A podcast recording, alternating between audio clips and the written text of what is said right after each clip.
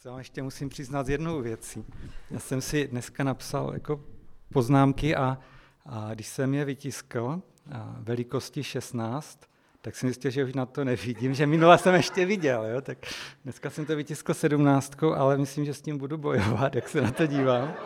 A když si nasadím brýle, tak je to zase tak, že vidím na ten text a nevidím na vás. Tak uvidíme, jak to půjde. A dnes už je ten vánoční příběh mezi lidmi, kteří se nehlásí ke křesťanství, jako všeobecně více známý. Jo, není to jako v 90, kdy na vánočních trzích tam prostě bylo v celofánu přibity prostě na té zdi čokoládový Mikuláš, v tom stejném celofánu byl čert a anděl a byl tam nápis Svatá Trojice 30 korun. Dneska už jako více víme, o čem jsou křesťané a je určitá osvěta o tom vánočním příběhu. Třeba v té naší městské části v Žebětíně je taková krásná tradice, je tam každý rok výstava Betlému. A na té se podílí vlastně obyvatele té naší části. A oni tam přináší betlémy, které vyrobili doma vlastnoručně. A těch betlémů tam jsou desítky. Jo, od takových úplně maličkých, třeba upečených z nějakého těsta, až pro opravdu veliké, některé jsou z papíru, některé ze dřeva, některé z polystyrenu. A děti i rodiče tam chodí, dívají se na to a vidí tam ten příběh, vidí tam ty pastýře, jo, a vidí tam toho anděla, který přichází, ten anděl, který říká, nebojte se, hle, zvěstují vám velikou radost, která bude pro všechen lid. Dnes se vám narodil Spasitel, Kristus Pán v městě Davidově. Naleznete děťátko v plenkách zavinuté.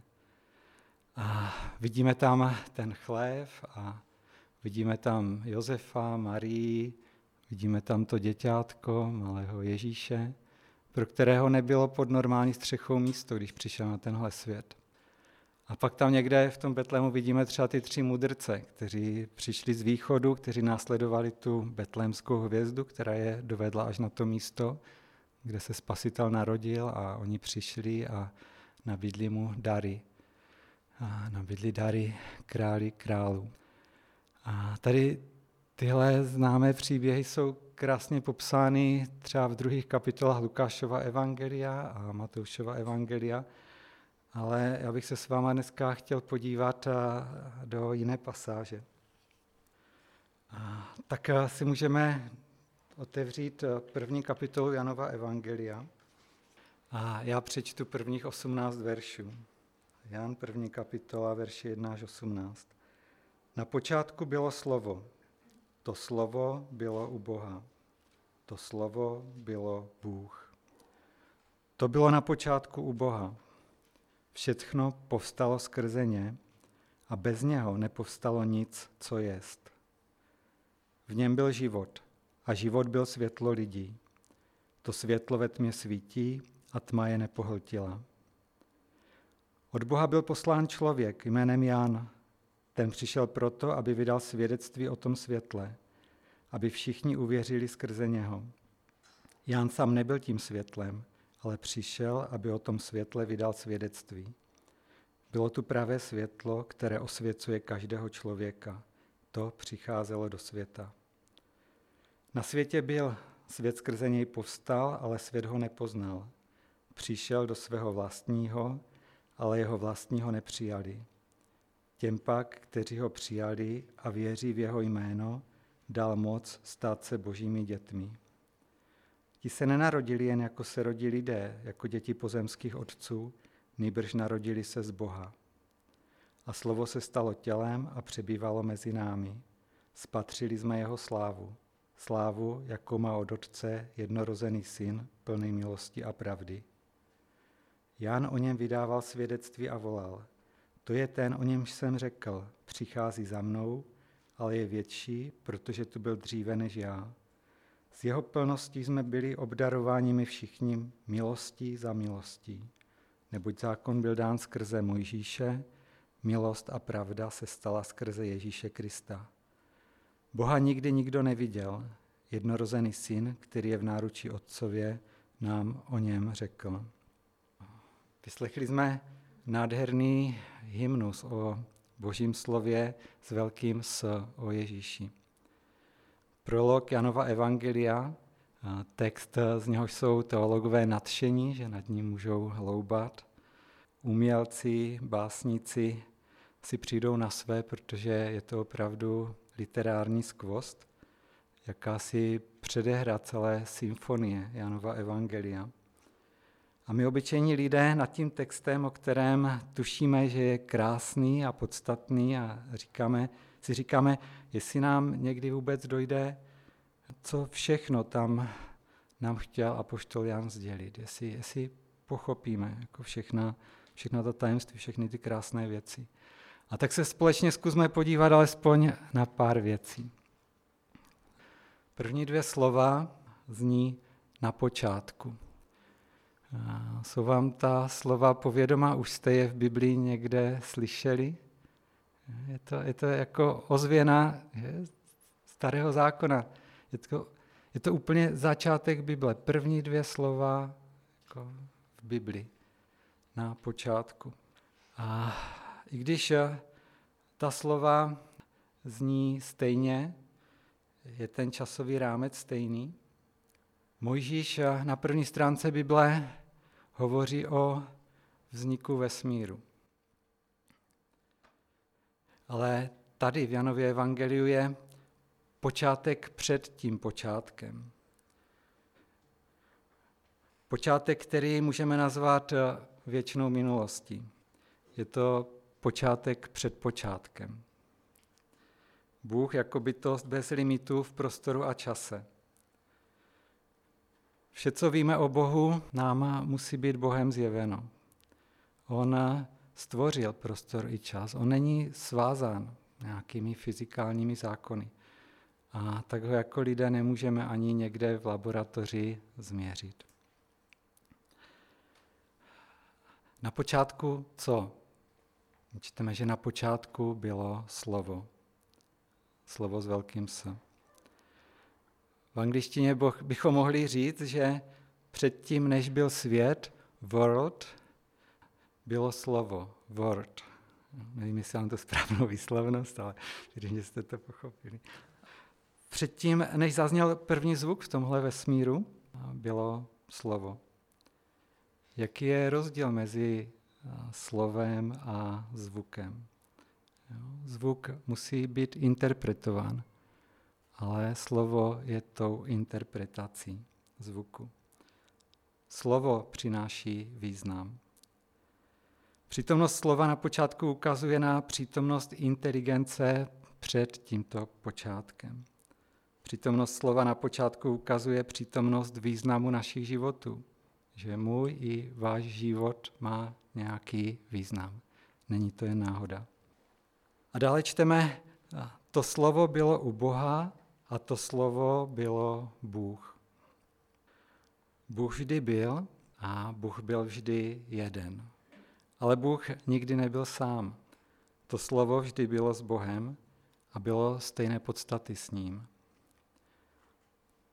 Pořád jsme ještě v prvním verši toho Janova evangelia a autor tohoto textu, Jan, se přesouvá od deklarování Boží existence k popisu jeho podstaty nebo esence. Jeho podstata, Boží podstata je vztahová. V tomto prvním verši vystupuje Bůh a slovo, ale protože my známe dále ten příběh, četli jsme to dál, tak víme, že je to vztah otce a syna. Protože známe celý ten příběh, tak víme, že dokonce to není jen vztah dvou osob, ale tří. Je to Otec, Syn a Duch Svatý. A Bible popisuje, že mezi nimi je dokonalý vztah lásky. Bůh je jeden ve třech osobách. Mezi nimiž je láska. Jeden ve třech osobách. Je to tajemství. Ale neměli bychom tím být nějak šokováni. Já myslím, že více znepokojivé by pro nás mělo být, pokud bychom popisovali Boha přesně tak, jak bychom si ho my jako lidé představovali. Vždyť tak se to vždycky dělá, když si lidé vymýšlí vlastní bohy. A dále čteme, že všechno povstalo skrze ně a bez něho nepovstalo nic, co jest.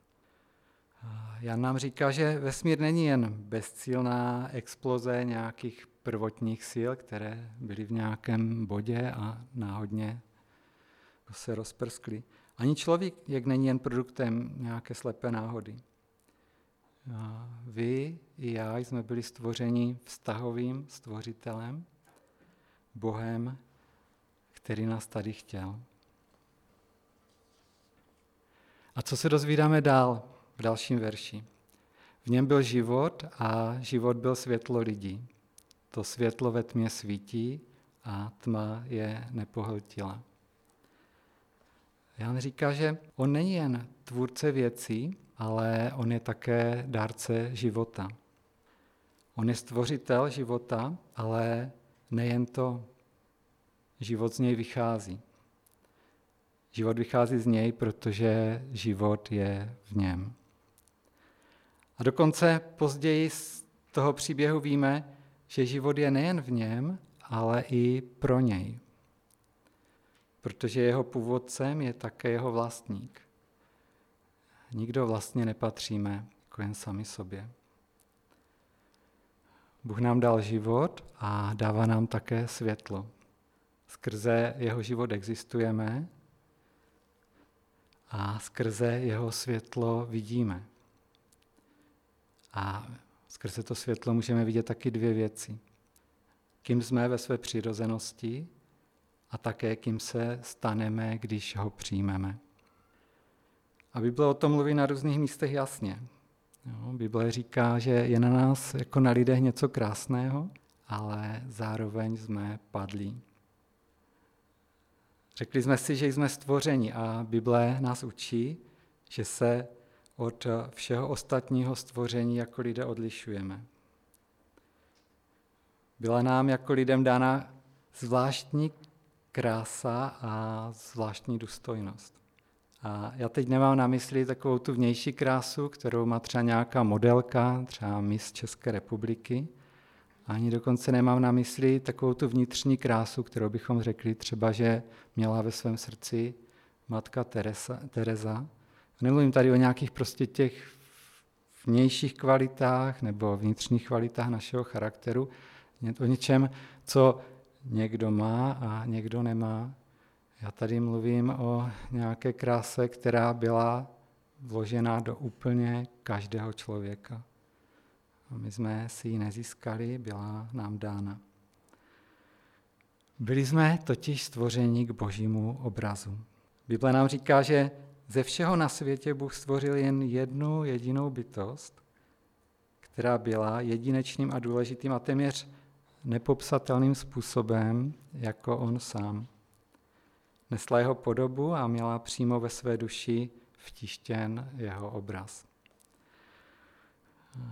Jsme stvořeni, abychom se Bohu podobali úžasným způsobem, který nám nikdo ani nic nevezme. Bez ohledu na to, jestli jsme mladí, staří, krásní, třeba nebo nějak deformovaní, jestli jsme chudí nebo úplně závislí na pomoci druhých.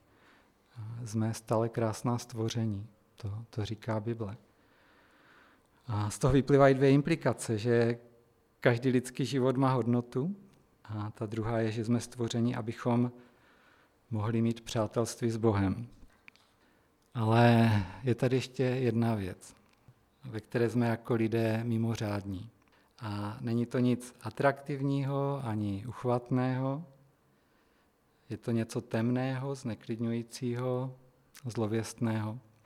Nejjednodušším způsobem se to dá říct asi takto. Ačkoliv je člověk krásný, je také pokažený. Ano, člověk je vznešený, ale je také krutý. Člověk byl stvořen k božímu obrazu, aby mohl mít vztah lásky s Bohem, ale rozhodl se od Boha odvrátit a jít si svojí vlastní cestou. A já si myslím, že to docela vystihují ty verše 9 až 11, ty pasáži, co jsme četli. Bylo tu pravé světlo, které osvěcuje každého člověka. To přicházelo do světa. Na světě byl, svět skrze něj povstal, ale svět ho nepoznal. Přišel do svého vlastního, ale jeho vlastní ho nepřijali. Stvořitel vstoupil do svého stvoření, tak jako malíř, který by vstoupil do toho obrazu, který namaloval. Přišel mezi své vlastní, mezi dílo svých rukou a prožil odmítnutí, ponížení, křivá obvinění, zradu, bičování a krutou smrt na kříži. A pisatel toho Evangelia Jan o 2 kapitole dále vysvětluje, proč se to stalo. Když píše, světlo přišlo na svět, ale lidé si více zamilovali tmu než světlo, protože jejich skutky byly zlé. Neboť každý, kdo dělá něco špatného, nenávidí světlo a nepřichází k světlu, aby jeho skutky nevyšly najevo. To je takový jako chmurný obraz, to není moc povzbudivé. Ale Vánoce jsou o naději, že? My jsme tady přišli, abychom se radovali z Vánoc. Protože ten anděl volal, zvěstuji vám velikou radost, která bude pro všechen lid. Dnes se vám narodil Spasitel, Kristus Pán. A tak ani Jan v tom prologu nás nenechává v nějaké beznaději. On nechce, aby jsme zůstali prostě pohrouženi v nějakých chmurách. Ale on říká, těm pak, kteří ho přijali a věří v jeho jméno, dal moc stát se božími dětmi. Ti se nenarodili jen jako se rodili lidé, jako děti pozemských otců, nýbrž narodili se z Boha. A tak ta dobrá zpráva je, že my se můžeme narodit znovu. Ne fyzicky, to už jako nejde, jo, ale duchovně, což je ještě víc. Můžeme se stát božími dětmi. Náš vztah s Bohem může být obnoven. A mohou nám být odpuštěny všechny naše pochybení a přešlapy, nejen naše zlé skutky, ale i zlé myšlenky. Můžeme získat věčný život s Bohem. A to je ta zvěst Vánoc. A ono to v tom 14. verši pokračuje vlastně tak vánočně. A slovo se stalo tělem a přebývalo mezi námi. Je to historická pravda, že Pán Ježíš tady přišel a to si připomínáme. A čteme dál, spatřili jsme jeho slávu, slávu, jako má od otce jednorozený syn, plný milosti a pravdy. Jan o něm vydal svědectví a volal, to je ten, o němž jsem řekl, přichází za mnou, ale je větší, protože tu byl dříve než já. Z jeho plnosti jsme byli obdarováni my všichni milosti za milostí. Neboť zákon byl dán skrze Mojžíše, milost a pravda se stala skrze Ježíše Krista. Boha nikdy nikdo neviděl, jednorozený syn, který je v náručí otcově, nám o něm řekl. Říkal jsem, že drahá má ráda světýlka, že já mám rád dárečky. A tak o těch světýlkách tam bylo několik veršů. Pán Ježíš je světlem světa. A jak je to s těmi dárečky? Já, když jsem měl 5, tak jsem si přál pod stromeček brankářskou hokejku. Dostal jsem ji takovou, jako hrozně velikou, byla větší než já. A když jsem měl 6, tak jsem chtěl autodráhu. Ale až o mnoho let později jsem pochopil, že Pán Ježíš mi chce dát mnohem větší, jako nesmírně jako větší dar, že mě chce obdarovat milostí za milostí. A tady ty verše z Janova Evangelia, které jsem dneska vybral, oni pro mě mají ještě takové speciální kouzlo, protože to jsou úplně první verše, které jsem ve svém životě v Bibli četl, ještě jako ateista. My jsme byli takoví 3 nerozluční kamarádi na střední škole a podnikali jsme spolu spoustu výprav. Jezdili jsme na kajacích divokou vodu, chodili na hory a na různé vandry a sbírali různé zážitky. A měli jsme i takový sešit, ono se tomu říkalo cancák, v takových kožených deskách a vždycky z každé naší výpravy, z každého dobrodružství tam někdo pak nalepil fotky, které jsme nafotili a napsal tam prostě takový nějaký zápis, něco jako taková kronika.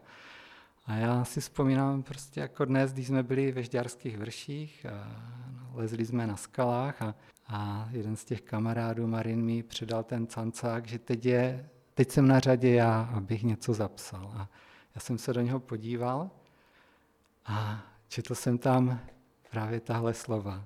Na počátku bylo slovo, to slovo bylo u Boha, to slovo bylo Bůh. No, byl to rok 1990 a já jsem věděl, že s Marinem se asi něco stalo. A ještě jsem nevěděl co, říkal jsem si, asi se zbláznil, ale ono se s ním opravdu něco stalo. Něco se změnilo v jeho životě. A on se se mnou o to chtěl rozdělit, on toho byl plný. A tak občas začal a já jsem ho hned tak nějak utřel a nechtěl jsem se s ním o tom bavit, protože jsem prošel tou vší ateistickou výchovou, nejenom tou paní učitelkou ze 4. třídy, ale i doma a všude. A přišla mi to úplná hloupost, ale jednou na horách, když jsme byli sami a on znovu začal, tak jsem řekl, dobrá, chceš to mít, tak dáme takový intelektuální fight. A myslel jsem, že ho takhle rozmáznu během 5 minut. A bavili jsme se 2,5 hodiny a já jsem ho nerozmáznul. A já jsem o tom musel začít přemýšlet. A pak se stala taková zvláštní věc, že jsem asi o 3 nebo možná o 2 měsíce později prožil takové jakoby procitnutí, že jako kdyby se mi otevřely oči a já jsem najednou uviděl, že zatím vším musí být nějaký stvořitel. Že už nemám tolik víry, abych dál zůstal ateistou, abych věřil jenom v tu slepou náhodu, když se dívám na to všechno dokonalé, jako co mě obklopuje. Ale mezi tím uvěřili další moji kamarádi a oni všichni říkali tu stejnou věc. Oni říkali, to je prima, že věříš, že Bůh je. Jako i ďábel tomu věří. Ale ty, jako Ježíš chce mít s tebou vztah, on chce obnovit vztah s tebou. A říkali mi, že potřebuje Ježíše přijmout, přesně tak, jak jsme to tady četli. Těm pak, kteří ho přijali a věří v jeho jméno, dal moc stát se božími dětmi. A já jsem měl velký problém. Tehdy jsem nevěděl, jak ten svůj problém pojmenovat. Dnes vím, že to byl strach a pýcha. A já jsem měl strach, že když Ježíši otevřu své srdce, když ho přijmu, když ho pozvu, tak můj život se změní. A já jsem nevěděl, jestli to nebude změna k horšímu. A když mi ti kamarádi říkali, že sám Ježíš říká, čehokoliv se pro mě vzdáte, 100krát vám nahradím, říkal jsem, to zní pěkně, ale nevím, jestli je to pravda.